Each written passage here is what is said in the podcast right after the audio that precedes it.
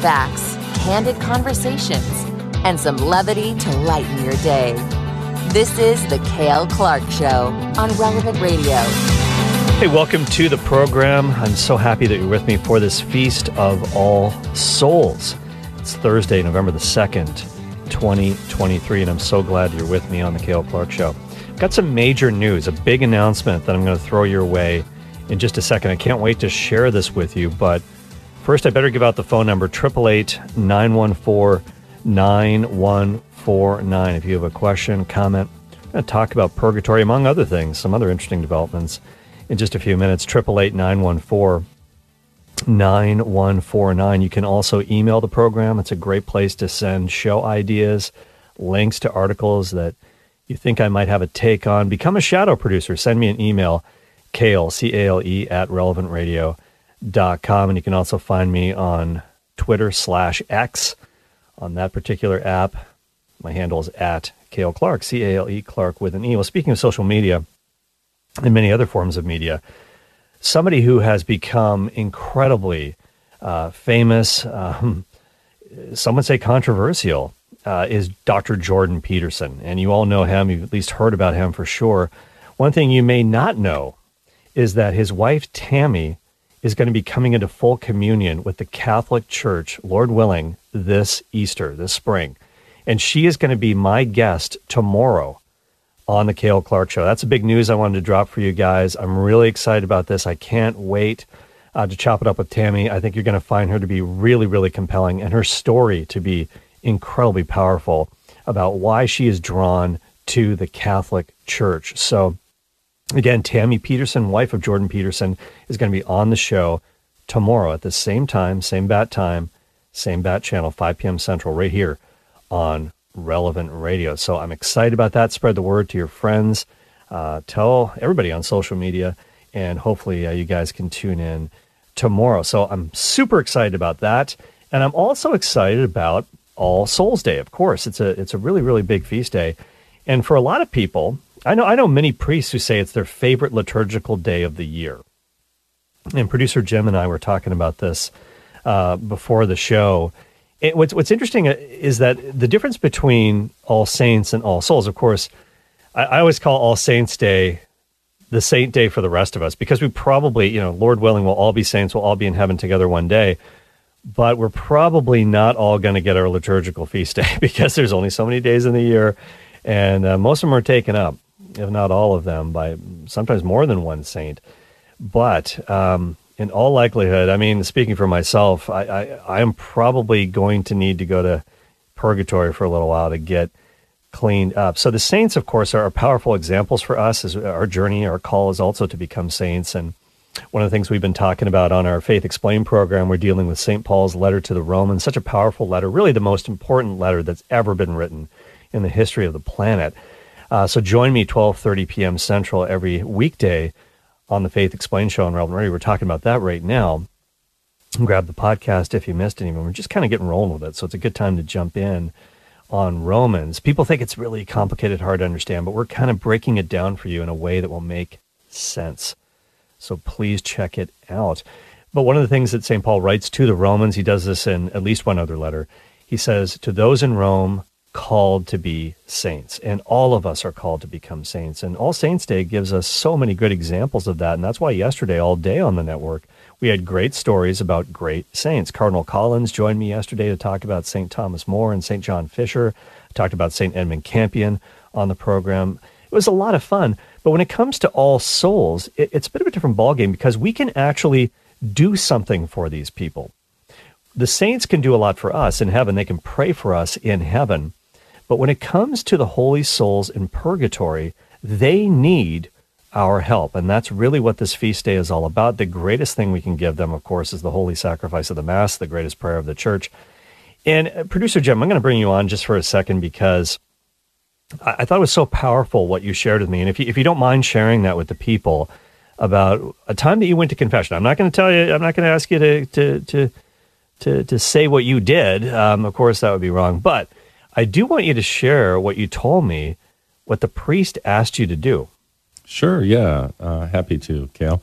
Yeah, so uh, several years ago, it was actually All Souls Day, and Um, I was in confession, and the priest he asked me for my penance just to pray to uh, and for the the holy souls in purgatory who struggled with the same sins that I had confessed, and I thought it was mm. very moving, very powerful, um, because goodness, we're all the same in a lot of ways. Mm-hmm. And so um, I've tried to hold on to that and really, really follow that advice. It's, it's meant a lot in my life uh, as I pray for the souls in purgatory, especially those forgotten souls who don't have anybody to pray for them. Yeah, yeah that is su- such a great point. And, and yeah, so to, to pray for those loved ones who have gone before and, and those that we don't know. And people always ask the question, hey, if the person I'm praying for is already in heaven, is my prayer going to be wasted? I, I, have no theological backup on this. and I have no biblical scripture I can quote for you on this.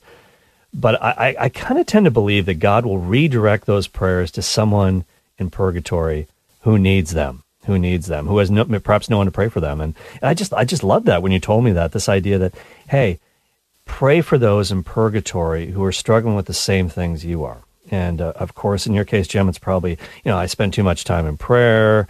Um, I, I, I, wish. love I love too intensely, but uh, this because really purgatory is, is kind of letting go. It's it's letting go of, of all those things that kind of bind us to the earth, if you will, so we can fly to heaven. And, and we'll, we'll talk more about the biblical basis for purgatory as we as we go along here. But this is one of the great things that we can do uh, for the holy souls. And you can call in triple eight 914 9149. Actually, let's go to the phones right now because Linda is on line one in Ramona, California. Linda, welcome to the Cale Clark Show. What's your question?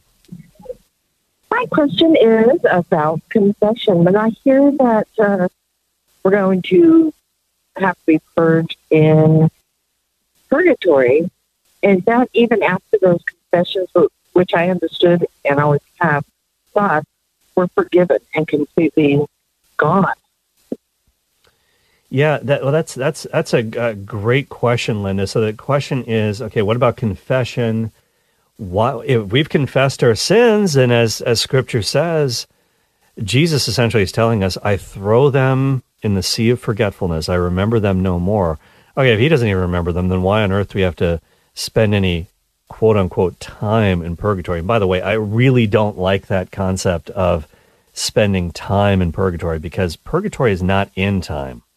It's in, know, I know we talk like that colloquially. We have these things that we say in the Catholic Church that make some people scratch their heads. It's kind of just the way we talk. When we say we're praying to Saint Therese, for example, or like on All Saints Day, our favorite saint, uh, we're not really at, we're not praying to her as if she's some sort of a, a of a goddess. We're, we're, asking her to pray for us. It's like we're praying through Saint Therese or any of the other saints. We're asking them to pray for us. So it's not really that technical in terms of our language.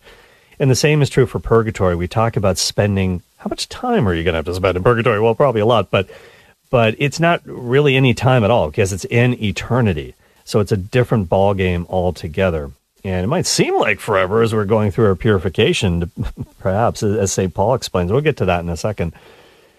But um, the, the reason is simply this because every time we sin, Linda, what happens is it changes us. And, and we, we are wounded after every time we commit a sin, it, it kind of wounds our heart a little bit.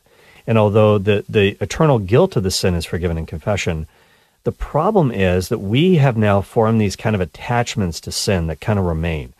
And we, we even have this, I mean, even, even the moment after you're baptized, you still have what's called concupiscence, which is a $5 theological word, which essentially means that we're still drawn towards committing sin. And it's just, it's just the way it is. It's just the way it is on planet Earth in our condition at the moment. Uh, in heaven, it's not going to be a problem. In our resurrected bodies, it's not going to be a problem. But we start, we're still going to have to deal with these disordered attachments and and and the, what we're kind of drawn to, and it's just part of the human condition. And this is, by the way, stuff that we're going to talk about even more in uh, our series on St. Paul's letter to the Romans. Again, in the Faith Explained show, our sister program that I also host. This is the human condition. Paul lays it out, and it's for everybody, whether you're um, pagan, whether you're a believer. We all have to fight against this and it's the reality of sin in the world. And this is why we need a savior, and and he can even uh, help to save us in a certain sense after we're dead. Now, I want to make one thing clear purgatory is not a second chance after death. This is, a, again, another uh, misunderstanding, misperception of Catholic teaching this concept that purgatory is some sort of a second chance after death. It's not. It's not. Wherever you're at with God, at the moment of your death, it's fixed for all eternity. That's kind of a scary thought. But that's what makes life so dramatic. That's what makes our choices so meaningful that it really does matter. The things that we choose to believe, the things that we choose to do, the things that we left leave undone, those things are, are eternally important. As Maximus said in Gladiator, what we do in life echoes in eternity. It's true. It's absolutely true. And if you die in God's friendship in what's called a state of grace, then you are going to heaven. You are going to heaven. Purgatory is not a second chance after death. Everybody who's in purgatory is going to heaven. It's a guarantee. Because pur- purgatory is not, even though it's in eternity, it's not eternal. It's not going to last forever. When Christ returns, it's, it's going to be emptied out. We, we will not need purgatory forever, okay? But it is a, is a reality until Christ returns. Now, so everybody in purgatory is going to heaven. It's not a second chance after death. If you die outside of God's friendship, in what's called a state of mortal sin, and we're going to get into what mortal sin is and why what that has to do with purgatory, all that sort of stuff, and and the afterlife in just a little bit. I'll show you where you can find it in the Bible, by the way, because a lot of people have have questions about this too. But one one great analogy that I've always loved about purgatory is that purgatory is the mudroom of heaven. So everybody there is going to go to heaven, but they may we may die in God's friendship. We may be in a state of grace. We don't have any unconfessed mortal sin on our souls, but we we're not perfectly holy. One of the things that the letter to the Hebrews tells us is that without holiness, no one will see the Lord. Can you honestly say, even if you're listening to the show right now, you, you might be in a good place with God, but can you honestly say that you're perfect, that you're ready to enter the pearly gates just as you are right now? Well, maybe some of us are. I think there are many saints among us, and uh, blessed uh, Alvaro del Portillo uh, used to, you know, people would kind of speculate maybe he just skipped over purgatory, and he talked about that, skipping over purgatory. Uh, somebody like Mother Teresa, for example, some of the greatest saints uh, of the church, um, martyrs of the faith, they don't have to go to purgatory; they go straight to heaven. Um, even if they're unbaptized, the, the baptism of blood is what. If the if the church has always taught, if you give your life for Jesus Christ, shed your blood for Christ in the gospel, you go straight to heaven. Do not pass go. You're there. You're good. So, but but for most of us, I think we could probably if we're doing a good examination of conscience on a regular basis, if we're going to confession on a regular basis, we can, if we're honest with ourselves, we probably know what we're dealing with, what our tendencies are, and we all have them. We all have them. It's, it's just thank God you don't have any new ones, but try to work on this stuff, and with God's help, it's a journey. Keeps us humble too, but um, yeah. So uh, that, this is it. So even even though our sins are forgiven, the eternal guilt of the sin is forgiven. Linda, we still have to deal with this um, these these tendencies that we have and the propensity to commit sin again. And we will we will. Jesus knew that. That's why he instituted the sacrament of confession. Hopefully stay clear of mortal sin for sure try to. But but here's the deal. He set this up as a safeguard knowing that we need it knowing that we need it. And and he wants us to attain this perfection and, I just want to I want to say just a word about this before we take our next call because I, I think it's I think it's an important distinction to make here. When Jesus said in the in the Sermon on the Mount in Matthew chapter five verse forty eight, "Be perfect, just as your heavenly Father is perfect." By the way, he wasn't just talking to his apostles. He wasn't just talking to the you know essentially the first bishops of the church, as it were, the first priests of the church, if you will. He was talking to everybody. The whole the crowd was there on on the Mount of Beatitudes. Everybody from every possible walk of life that you can imagine, every age, every state of life, they were there. And he expected perfection from them too. And that means you and me. So, but what kind of perfection is he looking for? Is he looking for impeccability? This idea of sinlessness. That's we know that's not possible. So he's not looking for perfection in terms of sinlessness. But he is saying to us, I want you to be perfect in love. And this is actually something that's attainable for us, by the way. Don't think it's impossible. This is this is the essence of the saints. Uh, this is what we celebrated yesterday on All Saints Day. The fact of the matter is simply this that we can attain perfection in love, even though we might be struggling with whatever. So don't, don't let it uh, deter you.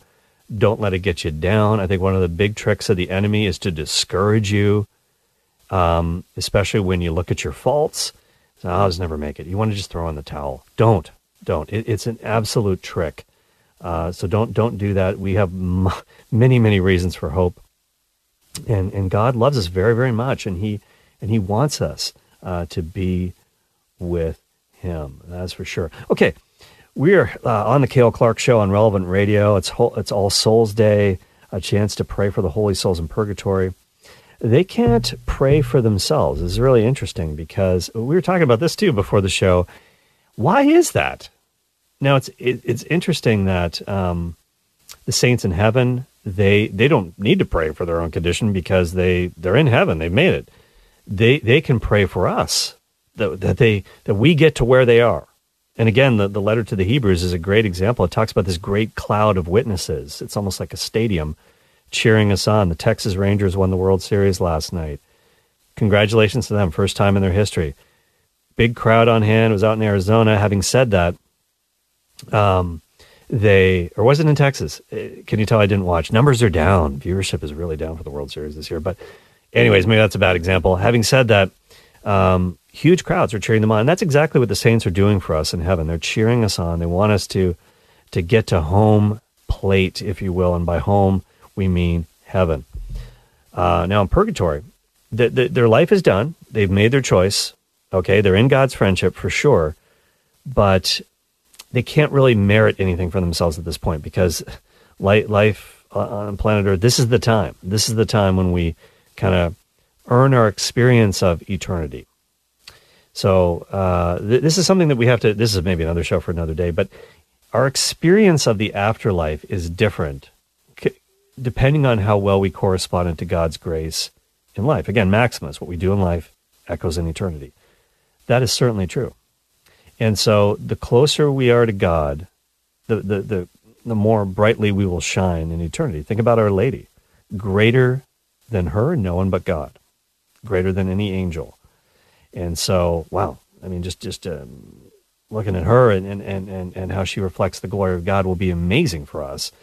And the same is true for, for the other saints as well, varying degrees. But, but again, there are rewards in the afterlife. And also, I think there's different levels of punishment in, in hell as well, depending on um, one's guilt. And this may be, again, another show for another day, but let's take a call real quick. Can we take a call or do you got to go to break? Okay, we'll take, take a quick call right here. Let's go to Mark on line eight in Eureka, California. Eureka! It's Mark. How you doing, Mark? Hi, Cale. Thanks. Uh, I I know you're short on time, so I'll just I was waiting on line for Drew. Uh, okay. I'm glad you carried me over. It proves relevant relevant radio is about the message. You know, the message. Absolutely.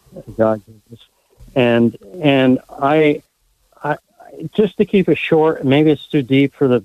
I, I think it's deep. Okay. Mm-hmm. I think the one thing. So I have a Protestant friend who brought me back into Christianity, and he said, hmm. "Why does God need you know, uh, uh, purgatory and this. And I might respond, well, why does he need a flood? Why does he need plagues? And the point is, is that the one thing that unites us, because God want, loves us, okay? Mm-hmm. I, I think you can agree with that. He loves us. Okay. The one thing that we under that we fail in that includes all religions and includes all even atheists, and includes you, Cal, mm-hmm. that we underestimate his graciousness, his forgiveness. And yeah. and I just want to let you and you know, if you think that's applicable to purgatory, I, I want you to, to take that over. So, Mark, that's a great point. I, I could tell you're getting choked up by that, just contemplating the, the love of God, is, and that's that's totally understandable. And thanks for hanging in for so long. I know you're you're waiting uh, for quite a while on hold, so I appreciate you doing that, Mark. Thanks, thanks for that, and thanks for that comment. It was well worth uh, chatting about that on air because here's the problem: we, we tend to think that God is like us. that that's that's our you know. If I was God, I'd do it this way, um, but He's different. As Scripture says, my ways are higher than your ways. My thoughts are higher than your thoughts if we if you and I were, were divine, would we have come up with the plan to send Christ to earth and, and, and, and die this shameful, ignominious death on the cross and his blood dripping in the sand? We wouldn't have thought of that. We would have just zapped all the evildoers. I mean, maybe maybe I'm speaking for myself here, but but you, you get the point. And, and so we we tend to look at forgiveness and think, you know, how is this possible? I don't deserve this. I don't deserve the love of God. So many people walk around thinking and feeling that that way. And that's a great tragedy, not realizing how much God truly loves us. But here's the other thing about purgatory, and I think this is totally uh, applicable to this. We need to pray that even our enemies make it to heaven. We need to pray for them and those who have passed away. And, and I, I do think there will be surprises. There's no question about it. I think we will be really shocked when we get to heaven who's there and maybe who's not there. And uh, let's pray. Uh, let's pray that we all make it there. But but I think that um, sometimes we we think that uh, other people have it coming to them, and we, we sometimes we, we, want God to take. We, we we want to stamp out evil in the world for sure. But um, this this is such a great challenge of the gospel to to see others as God sees them even those who, who have committed heinous acts of evil, we condemn the act, we condemn the activity, but we do need to pray for them. We do need to pray for repentance uh, because as long as somebody's breathing, they're not out of God's reach.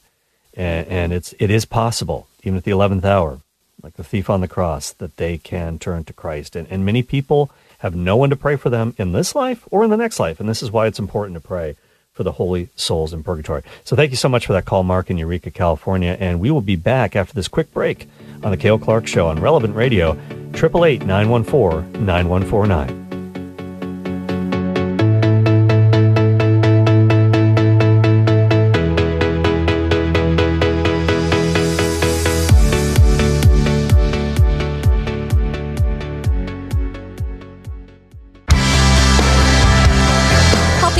Your mind off traffic and on the more important things in life. It's Cale Clark on Relevant Radio. All right, so glad to be with you here on the Cale Clark Show on All Souls Day. And hey, if you're alive, that means, well, eh, eh, your soul will be in existence for all eternity. But that's the animating principle, right? Our soul. And if you're alive and listening to me right now, I want you to call with your question Triple eight nine one four nine one four nine. Triple eight nine one four nine one four nine. A couple callers didn't. There was one one person who was too shy, didn't want to come on the air. And uh, Miranda, who's uh, taking your calls right now, triple eight nine one four nine one four nine, said that we have given her hope that one of her friends will go to heaven. I, am thankful for that. I'm thankful for that. So what, whatever we may have been talking about, I'm glad that was encouraging to you. And yeah, continue to pray for your friend if that person is deceased. Uh, if they are in purgatory, we don't know, but uh, keep praying for them.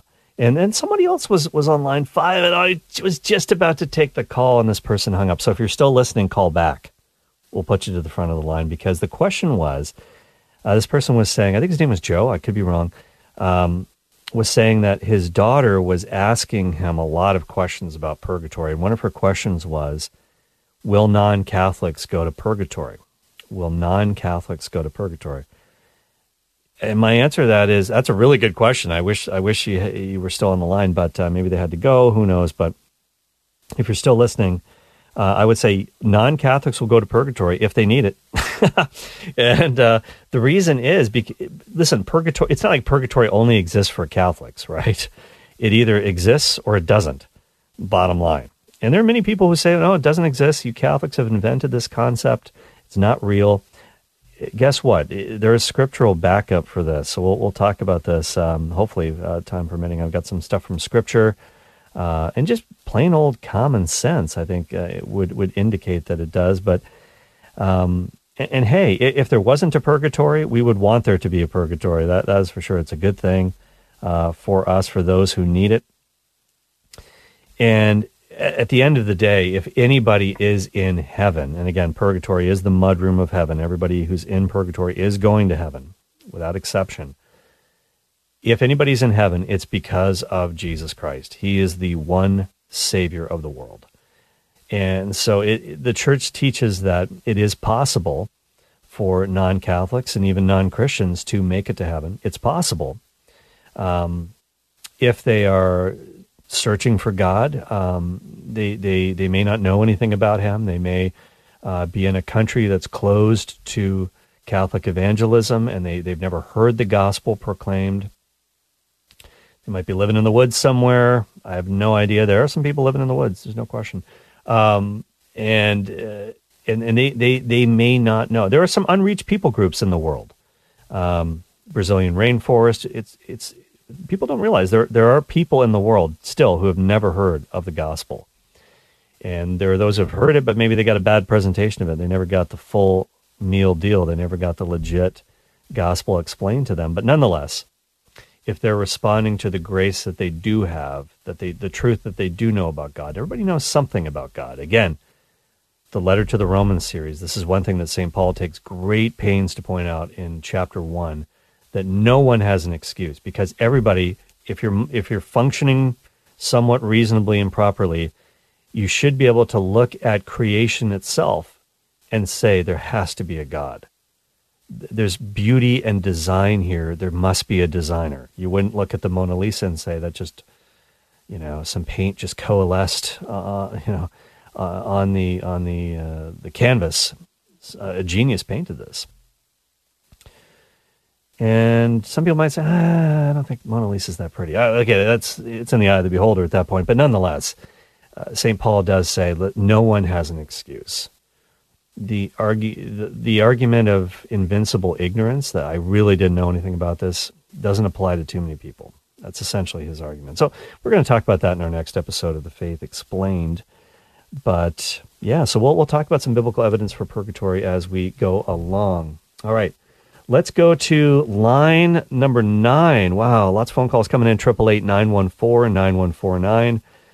Let's go to Rose in Austin, Texas. There is a rose blooming in the heart of Texas. Hi, Rose. How you doing? Rose, are you there? Hi, Rose. Hey, how are y'all? Uh, we, we, all are great. I, lo- I love the, the Texas accent. I love it. We, we, you know, we get so many great phone calls from Austin, Texas. Can you believe this? And I'm sure this is going to be another good one. So yes, well, don't disappoint you know, um, me. I'm on a kid. Okay, I'll, I'll try not to. Um, when one passes and the soul begins its journey, mm-hmm. how, what is the distinction between purgatory and the eternal fires? Okay, are you, are, are you speaking of, when you speak of the eternal fires, are you speaking of the fires of hell, for example? Yes, yes. Yeah. So again, that's a, that's a really good question because there is, and we'll we'll talk about this. Um, there when, when purgatory is mentioned in the Bible, and there's this particular passage in the writings of St. Paul in which he references fire. And there is a difference between now whether there's actual flames. Again, this is an image. Um, again, it's like sort of the concept of time in purgatory. There is no time, but there is purification. Um, fire is a, gr- a great image, by the way and, and I'll tell you why. Actually, I'm going to do this right now, Rose. I just I don't want to get I don't want to forget this because it's a I think it's such a great image. I was listening to Ms. Joan Watson on the St. Paul Center podcast day talking about purgatory, and she had a great analogy. Now, obviously, the when you when you read the scriptures, there's a lot of talk, especially in the Old Testament, about God being like a refiner's fire, and and we know that precious metals like gold are purified in the fire. And this is how they get rid of the dross. This is how they get rid of the impurities. And when you're when you're when gold it, when a refiner puts gold in the fire, it usually goes through this big process to refine the gold. And when you're when you're putting gold under intense heat, the impurities will rise to the surface. And this is apparently how it works.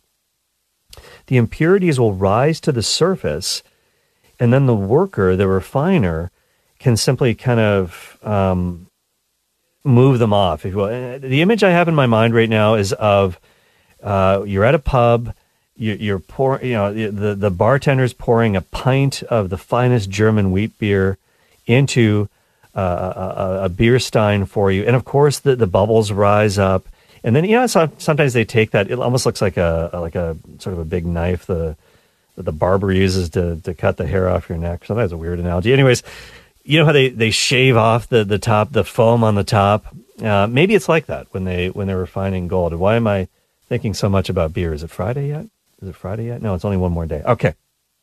But having said that, um, we thank God for beer by not drinking too much of it. That's what G.K. Chesterton said. So anyway, so they're back. I'm on our huge rabbit trail. So the the the the, the dross, the impurities of the gold, as uh, they're under as it's under intense heat, it rises to the surface, and then you can slough it off, and then you can see the purity of the gold. But here's the thing you know, the process is done when the refiner he can see his own reflection in the gold because it's as it's it's as reflective as a mirror when it is absolutely pure. He can see his own reflection.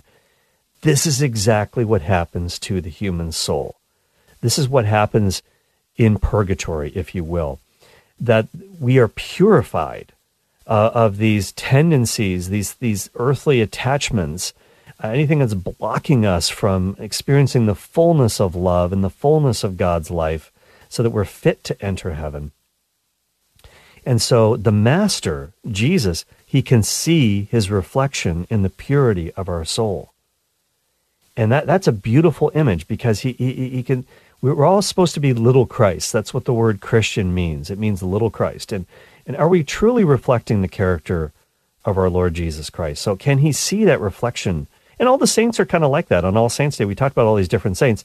They all reflect a certain virtue or a certain um, aspect of the character of Christ, the truth of the gospel, maybe in a unique way, but everything comes together in the God man, Jesus Christ. So he could see his reflection in us. And also, we can see him face to face. And that's really what heaven is it's being face to face with God, being in the life of the Trinity in heaven with all the angels and saints. Wow, this is what it's all about. So it's a purifying fire. It's a purifying fire. Now, that is completely different from the fires of hell, which are uh, emblematic of punishment. And, and where that image comes from, by the way, Gehenna, which is often translated as hell in the New Testament. Gehenna was an actual place um, in the valley of Hinnom, which is also known as the Valley of Gehenna, uh, outside of the holy city in Jerusalem. I've actually been there. I actually took part in an archaeological excavation there. So I guess you could say I've been to hell and back, if you will. And so down in the valley of Hinnom, the valley of Gehenna, there are all these tombs. And, and in the Old Testament time period, in the Old Covenant time period, the reason why Jesus used this image for hell is because there was a lot of human sacrifice that happened there. And unfortunately, sometimes even God's people got way off track and they, they gave into pagan idolatry and started worshiping these demonic uh, gods of the peoples around them, which are really demons in disguise in this case, Baal, and all these human sacrifices. Even children were sacrificed in the fire and and this is the image that Jesus uses that this this fire that never went out. It was like it was a smoldering garbage dump. They would burn garbage there as well, 24/7 365. The stench would have been unbelievable. Everybody knew what he was talking about. So that's that's an image for for hell, but hell's even worse than that. It's even worse than this image as bad as that is. By the way, just another side note there. Uh, allegedly, allegedly, one of the things that happens when you, if you ever go to the Holy Land, they might take. It's hard to find a tour that will take you there, but if you ever go to the Valley of Gehenna, you'll see the tomb, by the way, of Caiaphas, the high priest, who uh, you know Pilate and Caiaphas obviously collaborated in, in the in the crucifixion of Christ. The the tomb of the of Caiaphas and his family is in the Valley of Gehenna, and it is very ornate. It is very. It's a. It's nobody had tombs like this. These guys were like upper crust, big time money and there's there's a little tree. There's the remnants of a little tree in front of the tomb of Caiaphas, and it is said, it is said that Judas hung himself on that very tree in front of the tomb, the family tomb of Caiaphas. And, and he kind of did it on purpose because he's, he's essentially defiling the land. He, you know, he's, he's sort of repented. He repented in a human way, not unto God. He, if he had repented unto God as Peter did, he would have been forgiven. But he, he was sorry for what he did at a human level. And he, he threw the money back and, and, and didn't take the, the 30 pieces of silver. And then he goes out and, and hangs himself. Now, did he really do that at that actual tree? I don't know. I mean, it's a, it's it's a great story though. It makes for a great homily.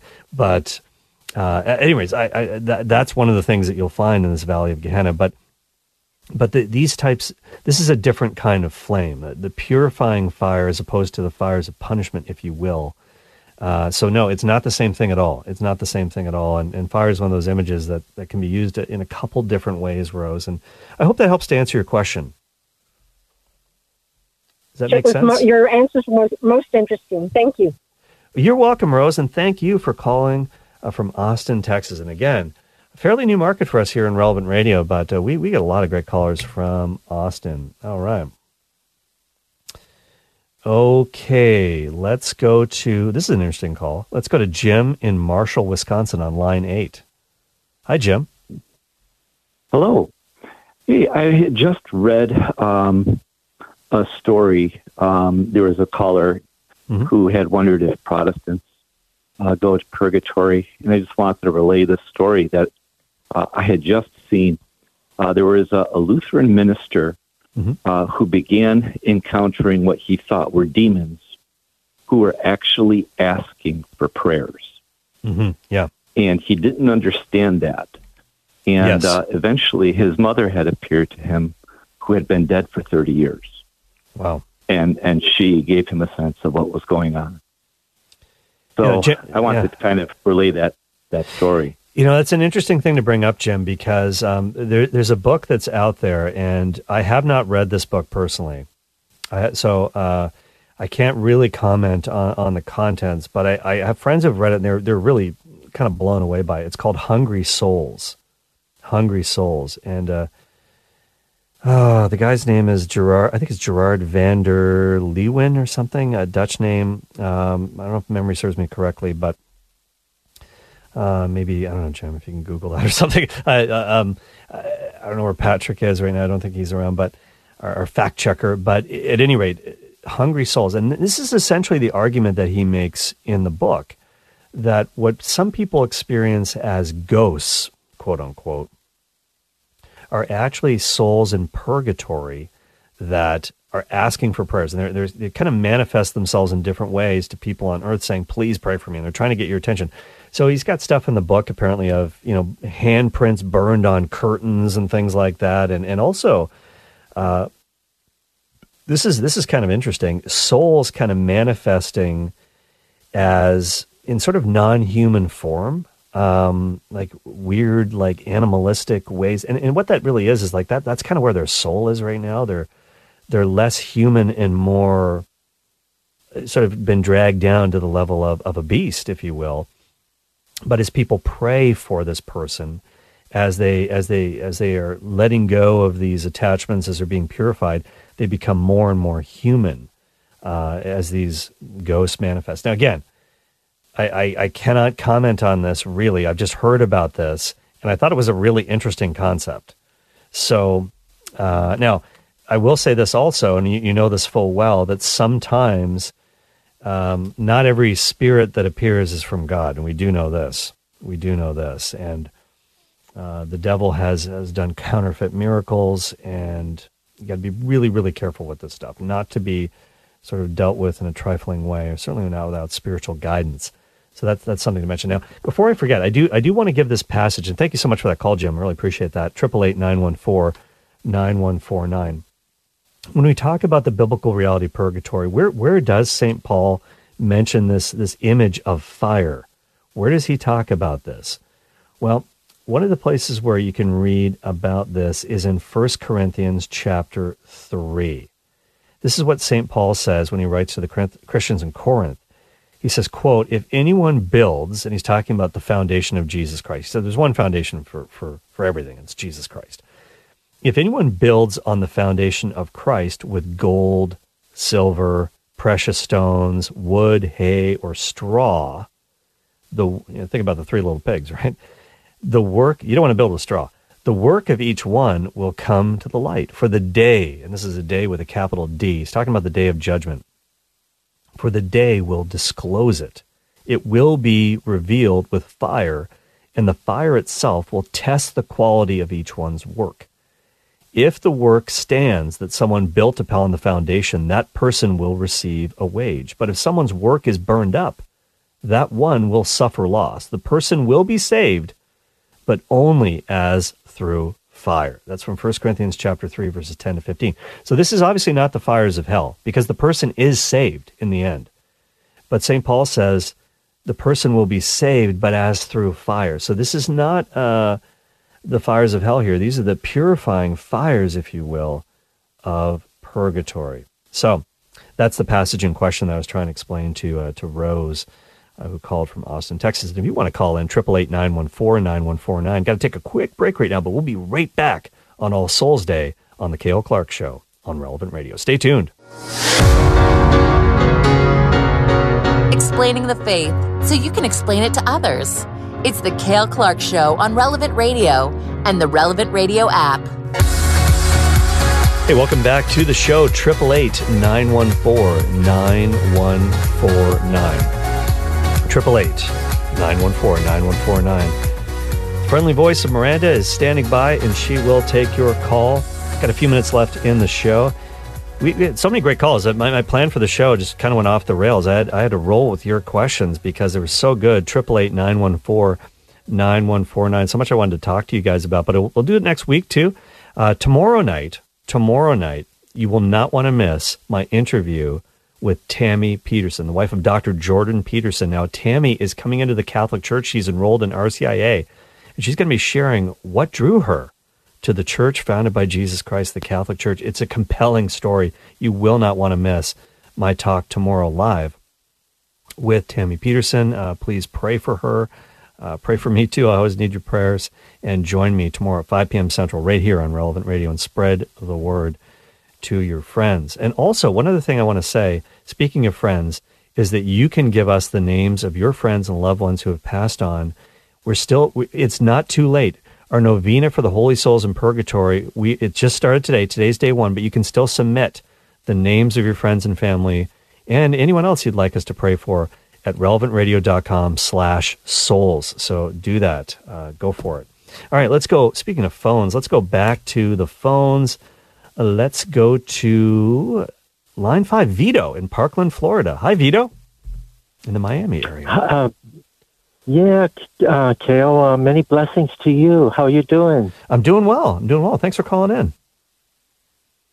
Yes, um, I've been listening to the show, and um, uh, I hear, you know, all the uh, stories of the purgatory and and mm-hmm. everyone trying to, you know, get, you know, to make sure we get our foot into heaven. But I under, I remember, and it came to um, my mind that um, God's going to, Papa God is going to make a, he's going to renew the earth. Yep. And he's going to, you know, it's going to pass away and then he's going to renew the earth. And um, since Adam and Eve, our great grandmother and grandfather, um, was able to talk with the animals, um, I have, uh, I and, and, and, you know that one animal that tricked them. God says, uh, mm. um, you know, why'd you do it? and uh, evidently there wasn't nothing written, so he probably was speechless. And he said, "Now you're gonna, now you're gonna crawl on your belly." That means he wasn't crawling on his belly before. And the same thing with you know Eve. Now you're going to bear, bear children with birth pains, and and that means that she wasn't bearing them with birth pains before. And of course, man, now you're going to sweat. Yeah. Now um, so what's the just, question, Vito? Uh, what, what? When, I, do you think that we're that it's? I say I have I have come to understand that we're coming back, everyone in heaven, and we're all going to come back on the earth in the journey thereof. Well, Vito, you're absolutely right. Let me let me jump in there. People people often don't think about this. Um, when we say the creed every time we go to mass, I believe in the resurrection of the body and the life everlasting. That's that essentially means that ultimately the afterlife involves physical reality. When God created the earth, he said it was very good. He's not going to throw it away. He's going to renew it. He's going to he's going to change it up. And the book of Revelation talks about this a lot. This idea of the new Jerusalem coming down out of heaven. There's going to be a new heaven and a new earth. Uh, it seems like heaven comes down to earth, uh, the heavenly Jerusalem, and it'll be one. Now, how is that all going to be worked out exactly? I have no idea. Uh, please God, I want to see it happen. Uh, but here's the deal: in the in the resurrection life is, as one scholar calls it, life after life after death. I like that. Life after life after death, because obviously when we die, our soul is separated from our body for a time. Who knows how long? The return of Christ means that we will be resurrected, and some people will be alive and remain, as as Saint Paul says. When Christ returns, they're, they're still going to be transformed, though they have to somehow take on this this resurrection body. And uh, how's that all going to work? We'll let God figure that out. But we do know this: there will be a new heaven, a new earth, and we will be living, experiencing eternity with God in glorified resurrection bodies. So God has a plan for, for your body for the future. So he, he really does care what we do with them now. This is what theology of the body is all about, because this is how we live and worship God in and through the body. But really great call, Vito. Appreciate that in the Miami area. Let's go now. Let's stay in uh, Miami. Actually, let's go to John in Miami. Hi, John. Hey, Mr. Clark. First good of all, good show, good topic. Thank you, sir. I have a, a what may be a related topic. Okay. When King David had Bathsheba, Bathsheba's husband, uh, mm-hmm. killed, if you will. Yes. Sometime after that, he has a prayer to God and he mm-hmm. says something to the effect, and this isn't verbatim, something to the effect that I've sinned only against you. Yeah. Now I I wonder what was it Uriah was her husband? Yeah, Uriah. Uriah. Okay. I wonder what he'd have to say about that. hey, what about me? Uh, I think he did something to me too, pal. Yeah, that, that's a, that's a great point. That's a great point. And by the way, John, something you may be interested in. Thank you for your kind words about the show. Yesterday, on the Faith Explained program, and you can find this on the Relevant Radio app or on our website. Yesterday, for, for great stories about great saints on the Faith Explained show, I did talk about the life of King David, and I referenced this whole episode where he lusts after Bathsheba.